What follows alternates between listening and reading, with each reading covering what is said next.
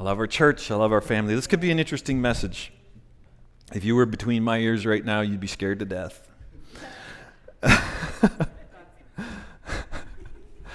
It's good, though. It really is. It's been a big week. And I'm kind of in that, very much in a place of I don't know. I guess I'm hoping that it's a sensitivity to the Holy Spirit. It's been a big week in a lot of ways with some different classes that I've both been teaching and been taking. Jerry Parsons' funeral was yesterday, which was, I was saying to a few folks that Jerry's funeral was one of those ones that would be the absolute easiest and most difficult funeral you can do all at once, because you're celebrating a man's life who loved God completely and yet leaves a great void or a hole that only God can fill, you know. And so there's that balance of that, and that's still kind of playing in the back of my mind, and just so many good things that God is doing, and yet so many things that are going on in the life of our city that help us to remember we need a good God. Yeah. We need a good God, you know. It's that kind of a thing. So I'll try not to ramble too much here. But welcome to our newest series called Home Improvements. It's going to be a bit of fun. It's going to be, I believe it'll be meaningful as well, and I pray that it's helpful. But it's home improvements. You know, if you've been looking for a washroom in this building of late, the last little bit, that we are in the middle of some glorious renovations. Like, it's fantastic what's going on. And the basement is a bit of a construction zone. And It's kind of cool because I took some pictures on my phone, and I'm keeping them in my pocket, because sometimes you just need a reminder when things are under construction, when things are improving, when there's renovations happening, it can get messy.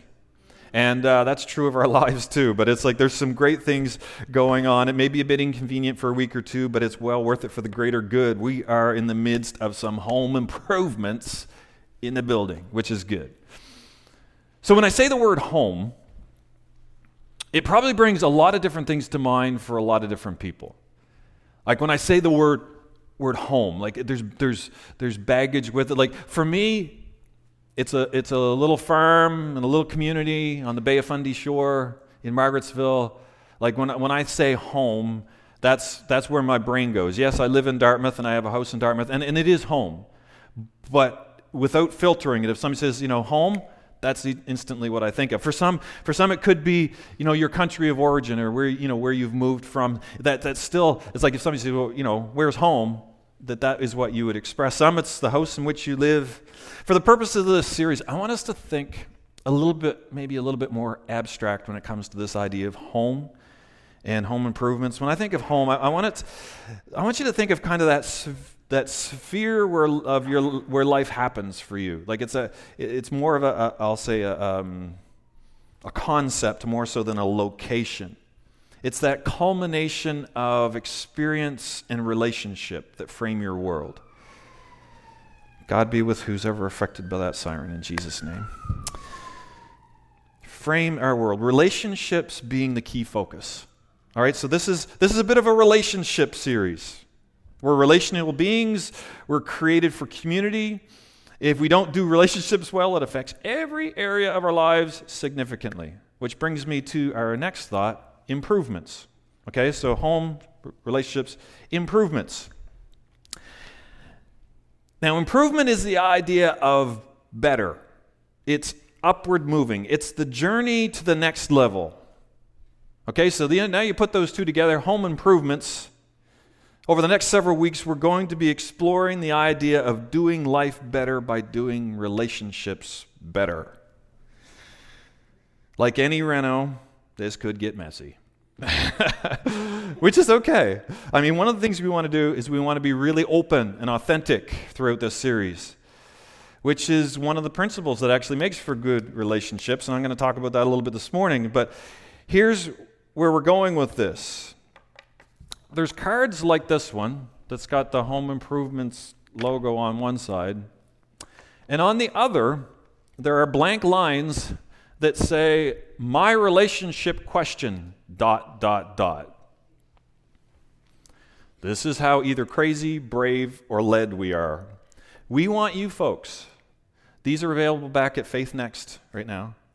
on the way out, if you have a question, a relationship question, no holds barred. If you've got a relationship question, no matter what it is, we want you to submit that to us. And on the last week of this series, we're going to be sitting as a panel. There's a few of us that are going to answer these questions from a biblical perspective, from our perspective.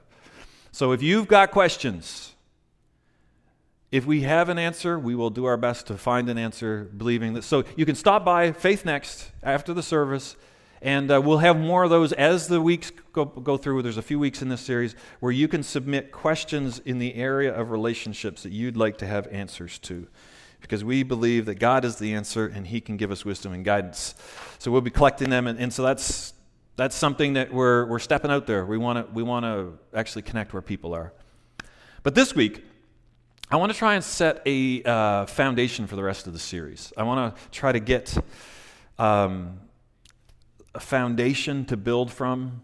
You know, I'm going to be doing a lot of references to construction and building.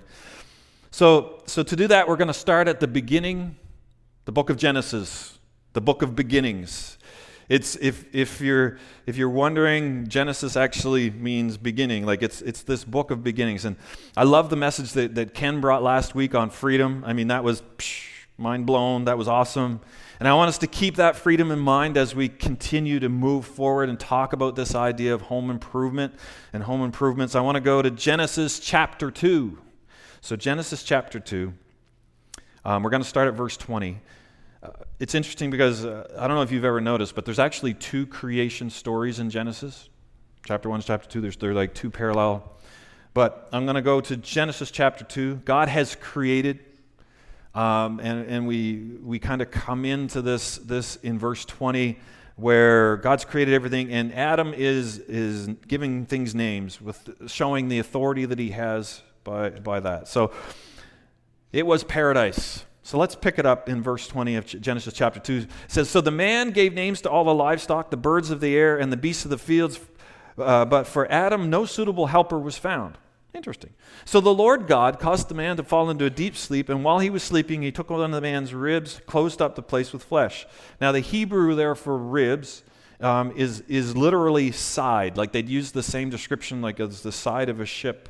Like, so it's the idea of he took out of the man's side. "Then the Lord God made a woman from the rib, from what he had taken out of the man's side, and brought her to the man. And the man said, 'Whoa, man.' And God said, 'Okay, woman it is.'" So,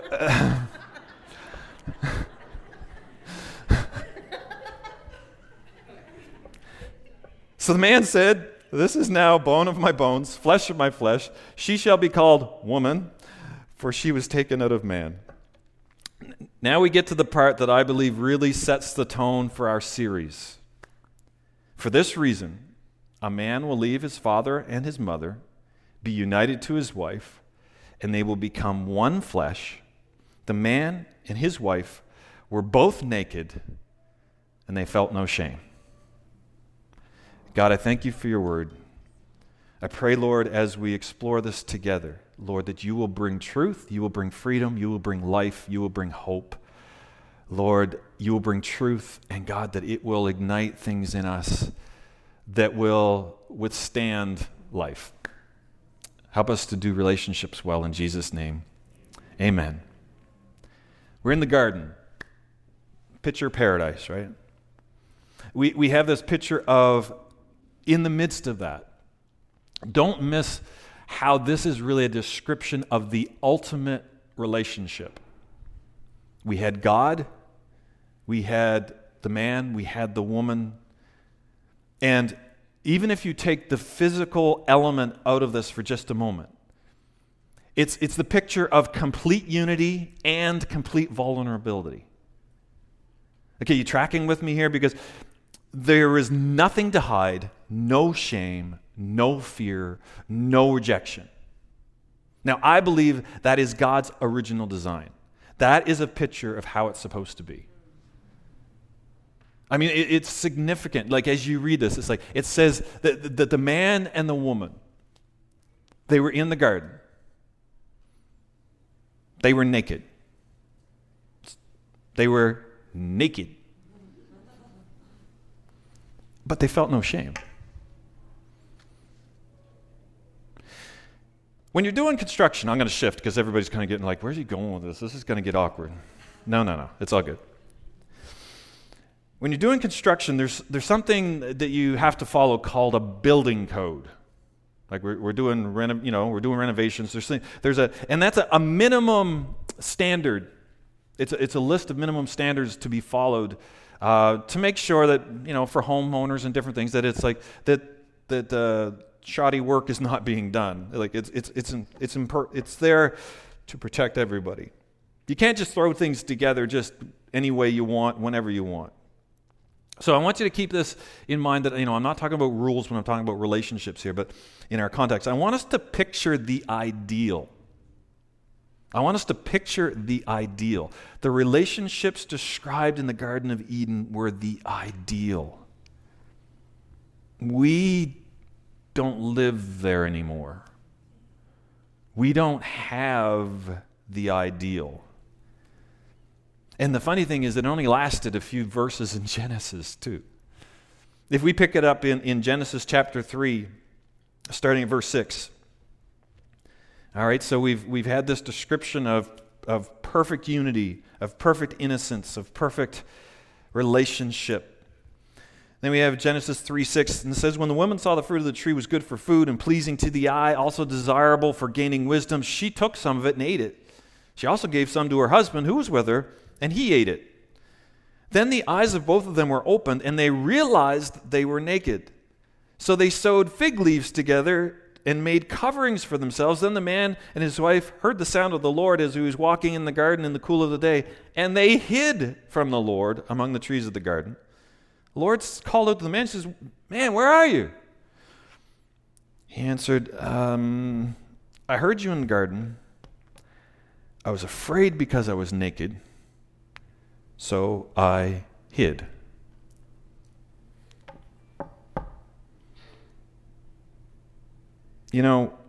We've been covering up and hiding in fear from God and each other ever since.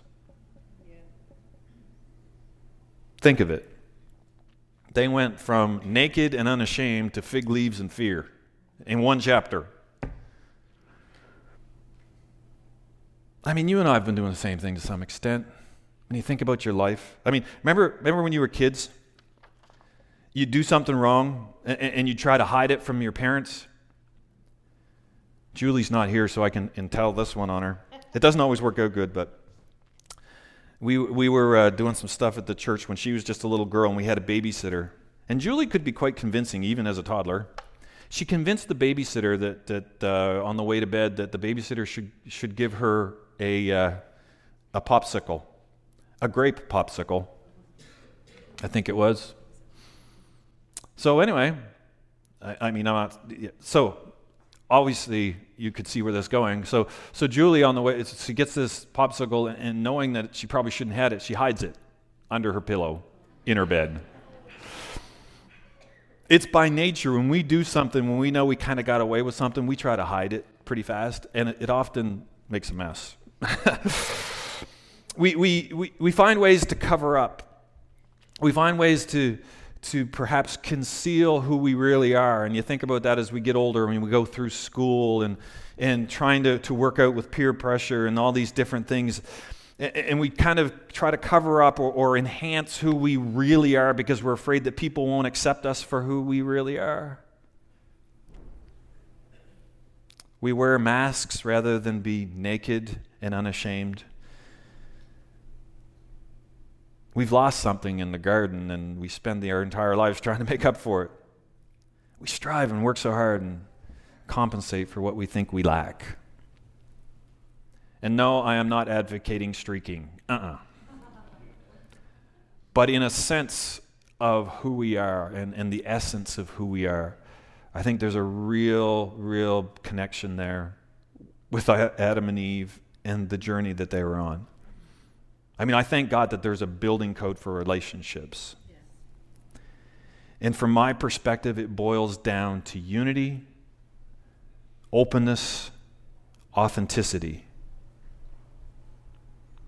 Unity, openness and authenticity. And it's so right, and it's so pure, and it's so beautiful. And so I believe as you look at the Bible and as you go through that, you can see how much of Scripture is related to our relationship with God and our relationship with each other and how that boils down and what that looks like. And it's always when we get to that place of authenticity with each other, when we can get to that place where we can strip down the facades and actually be real and connected, that relationships are at their best. And I believe that's revealed in His Word. I mean, the Bible's full of stories and teaching and examples of good relationships. There's a few of those. And then a whole bunch of dysfunctional relationships. And that's good because we can relate to those. And there, you see those quite often, and how things are broken in relationships and how God contrasts that brokenness both with Him and with others. Jesus was so intentional about helping people to see how it could be, what it should be, and to help us to get back to what it could be and what it's meant to be. I love how He teaches and how He brings these things out. And I believe much of His teaching is a reaction to what He opens His eyes and He sees what's going on, and He addresses that as He speaks. I want to look at Luke chapter 6, verse 47. This is Jesus is teaching. Luke was someone that was writing an account for Theophilus, his benefactor, and so he was writing this account of what he had seen, and it was probably written a bit later than Matthew, Mark, and Luke, or Matthew, Mark, and John. But it's like he was in the middle there, and he was writing this, and so he's telling of Jesus, and Jesus is speaking to this group, and he says, "I will show you." In verse 47, he says, "I will show you what He is like, who comes to me and hears my words and puts them into practice." So he's saying, this is what somebody that hears what I'm saying, Jesus said. Those that hear it, that get it, and apply it, this is what it looks like. He's like a man building a house who digs down deep, and he laid a foundation on rock. When the flood came, the torrent struck the house, but it could not shake it because it was well built. It could not shake it because it was well built. But the one who hears my words doesn't put it into practice. It's like someone who builds a house just right on the ground with no foundation. The moment the torrent struck that house, it collapsed and everything was destroyed. Destruction was complete. So when I think of God's building code, it's to lay a foundation that's solid. It's to build something that will withstand the floods of life. Jesus had said He would hear my words. He who hears my words. Right? So Jesus is saying, like he pauses in the midst of this time of teaching. And He says, guys, the guy that hears, the person that hears my word and puts it into practice, this is what it's like. And He describes this wise builder. But what was Jesus teaching? Like what was He referring to? Well, Luke had compiled a few things, so being me, I'm like, all right, well, let's rewind the tape a few, So I just went up a few verses. So we're still in chapter 6, so this story is in 47, so I backed it up. Jesus, what are you teaching? Verse 27 said, love your enemies. That's relational. Verse 29 says, turn the other cheek. That's relational. Verse 31 says, do unto others as you'd have them do to you. Sounds relational to me. Verse 36, be merciful. Verse 37, do not judge. Verse 38, give and it will be given to you. See, I believe Jesus was interacting with His city that was in a very messed up state. And as he was observing that, He was seeing how people treated their enemies. He was seeing how people were carrying offense. He saw how people were holding back and saying, restricting and living that way. And he saw people showing no mercy. He saw people judging other people. He saw people being stingy and withholding their lives. And he watched the carnage around him. And Jesus replies, no. Whoa, pause. He could see the state that we were in, But Jesus also was very aware of the ideal, the building code. He says, guys, so he looks around and he sees all these building code infractions, which we never like to see, and he's going, he doesn't judge, but he brings out this idea of, no, love your enemies. Don't easily be offended. Turn the other cheek. Like, have some mercy on one another. Show some grace. Be generous. Restore. Like, and he says, when you live that way, when you apply that stuff, relationally things shift.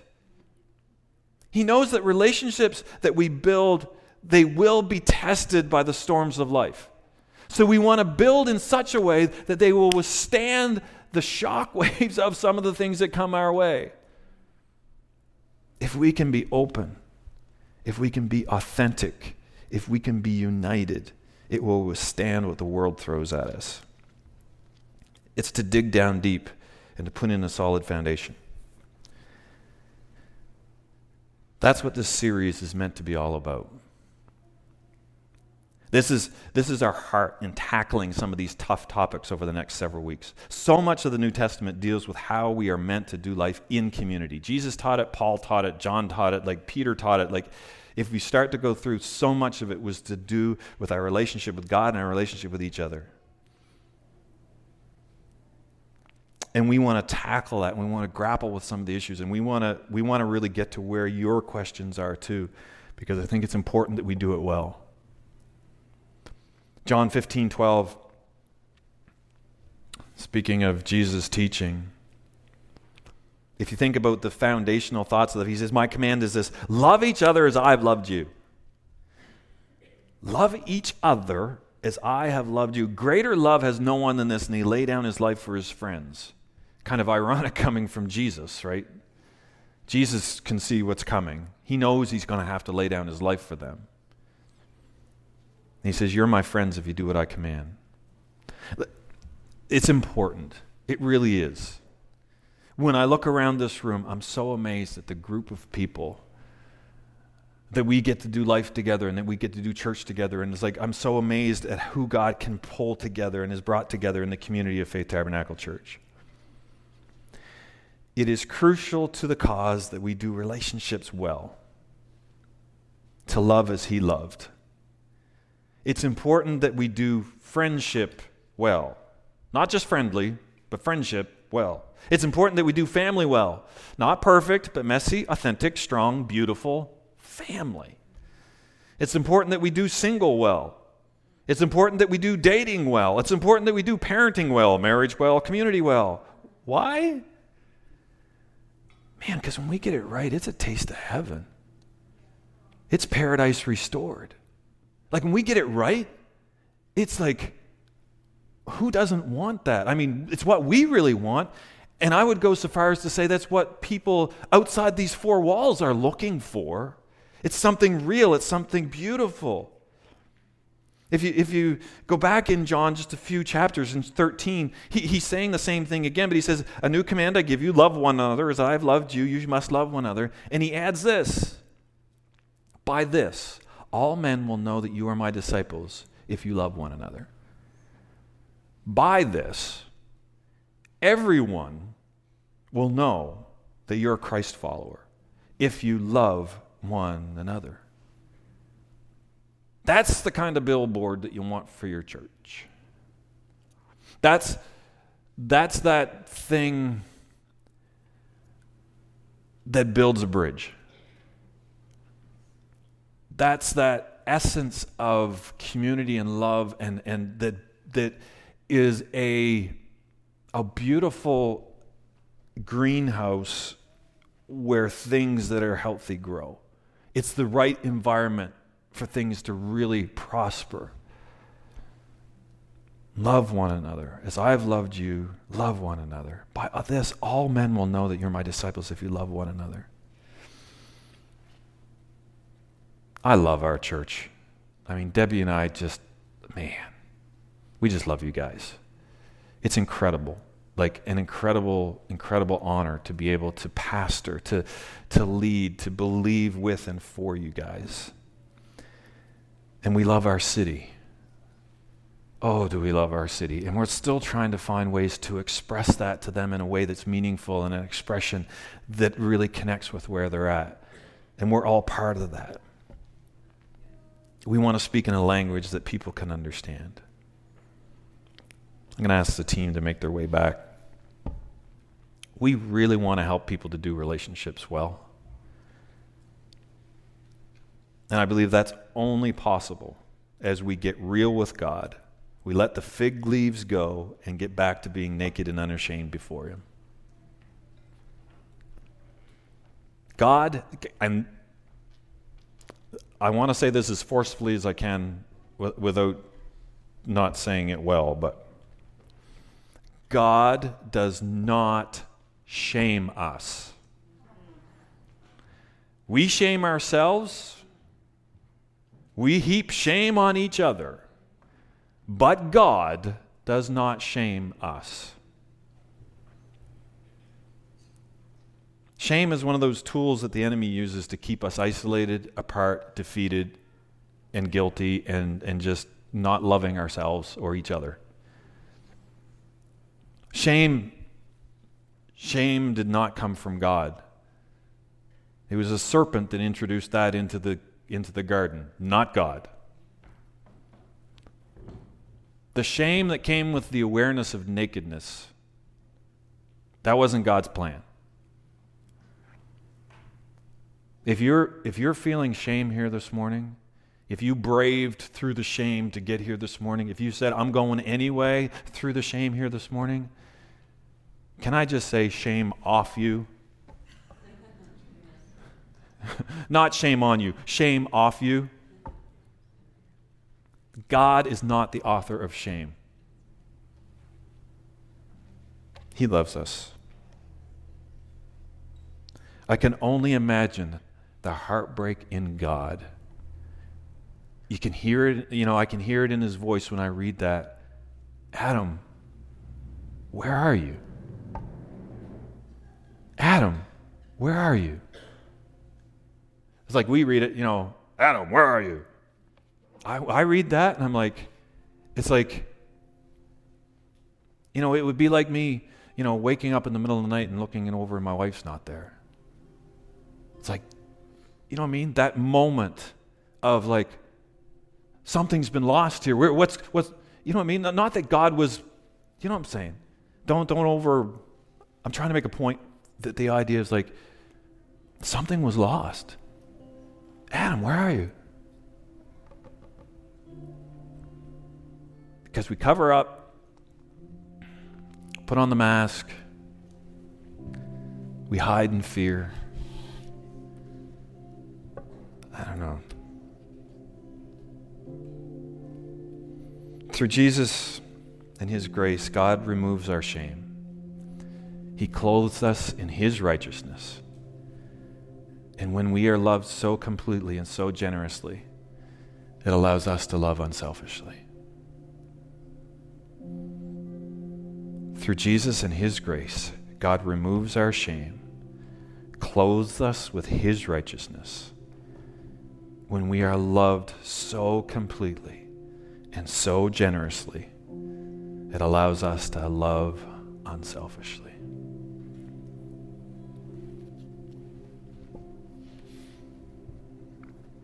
I love the sense of God's presence in this place. It's been here all morning, and it's not about the place. It's about His presence. Wow. I am just soaking in it. And I pray and I trust that you can sense that too. The way that God wants to restore that garden, that place of unity, that place of vulnerability. I can't even say it. Vulnerability, that word. When we're real. If you've got it, don't trade it for anything. There's no apple on the planet worth that. Can we stand together? I want to pray. But can we've been really wanting to press in worship. We've really been wanting to connect with the heart of God in worship. And I think this is a part of that. It's like when we can get naked before God. I mean, I know it's a kind of a thing that we don't talk about in church much, but that's a pretty vulnerable state. Nothing covered, nothing hidden. You know, when we can be that way figuratively. But it's so uncomplicated. It's so beautiful. Okay. God, help me to hear your voice. God, have your way in this place. God, I pray for those that are carrying a burden of shame that is just crushing. God, in the name of Jesus, I just speak for you in this moment, and I just say shame off of you. No shame. Lord, release the shame on people's lives, Lord. I pray that people will release that shame, that it would be gone in Jesus' name. It would be lifted, it would be destroyed, it would be pulled back, that shame would be gone, and the fear that goes with it. God, that fear would not be our prison, that we would not hide in fear from you, God, but that we would be willing to trust that you love us, trust that you will receive us, that we will trust in what Jesus has done for us, and come boldly to your throne of grace and be received by Abba, Father, Dad. Lord, I come against fear. No fear, no fear in Jesus' name. And God, where we've put up walls between us, where we've carried offense, where we've somehow decided that we're not good enough and we need to compensate for things in our own lives and we're not willing to be real, Lord, I just pray you'd help us. Oh God, release us from that. Help us to give and receive grace. God, restore, restore, restore.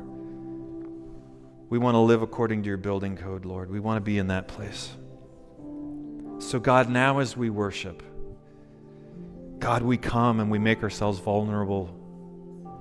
We come and we lift up our hearts to you, Lord, as an offering, the good, the bad, the ugly, the broken, the hurt, whatever, the part that's still good, Lord, we lift it to you, God, and we know that you will receive that. Come, Lord. Come, Jesus. Come, Lord.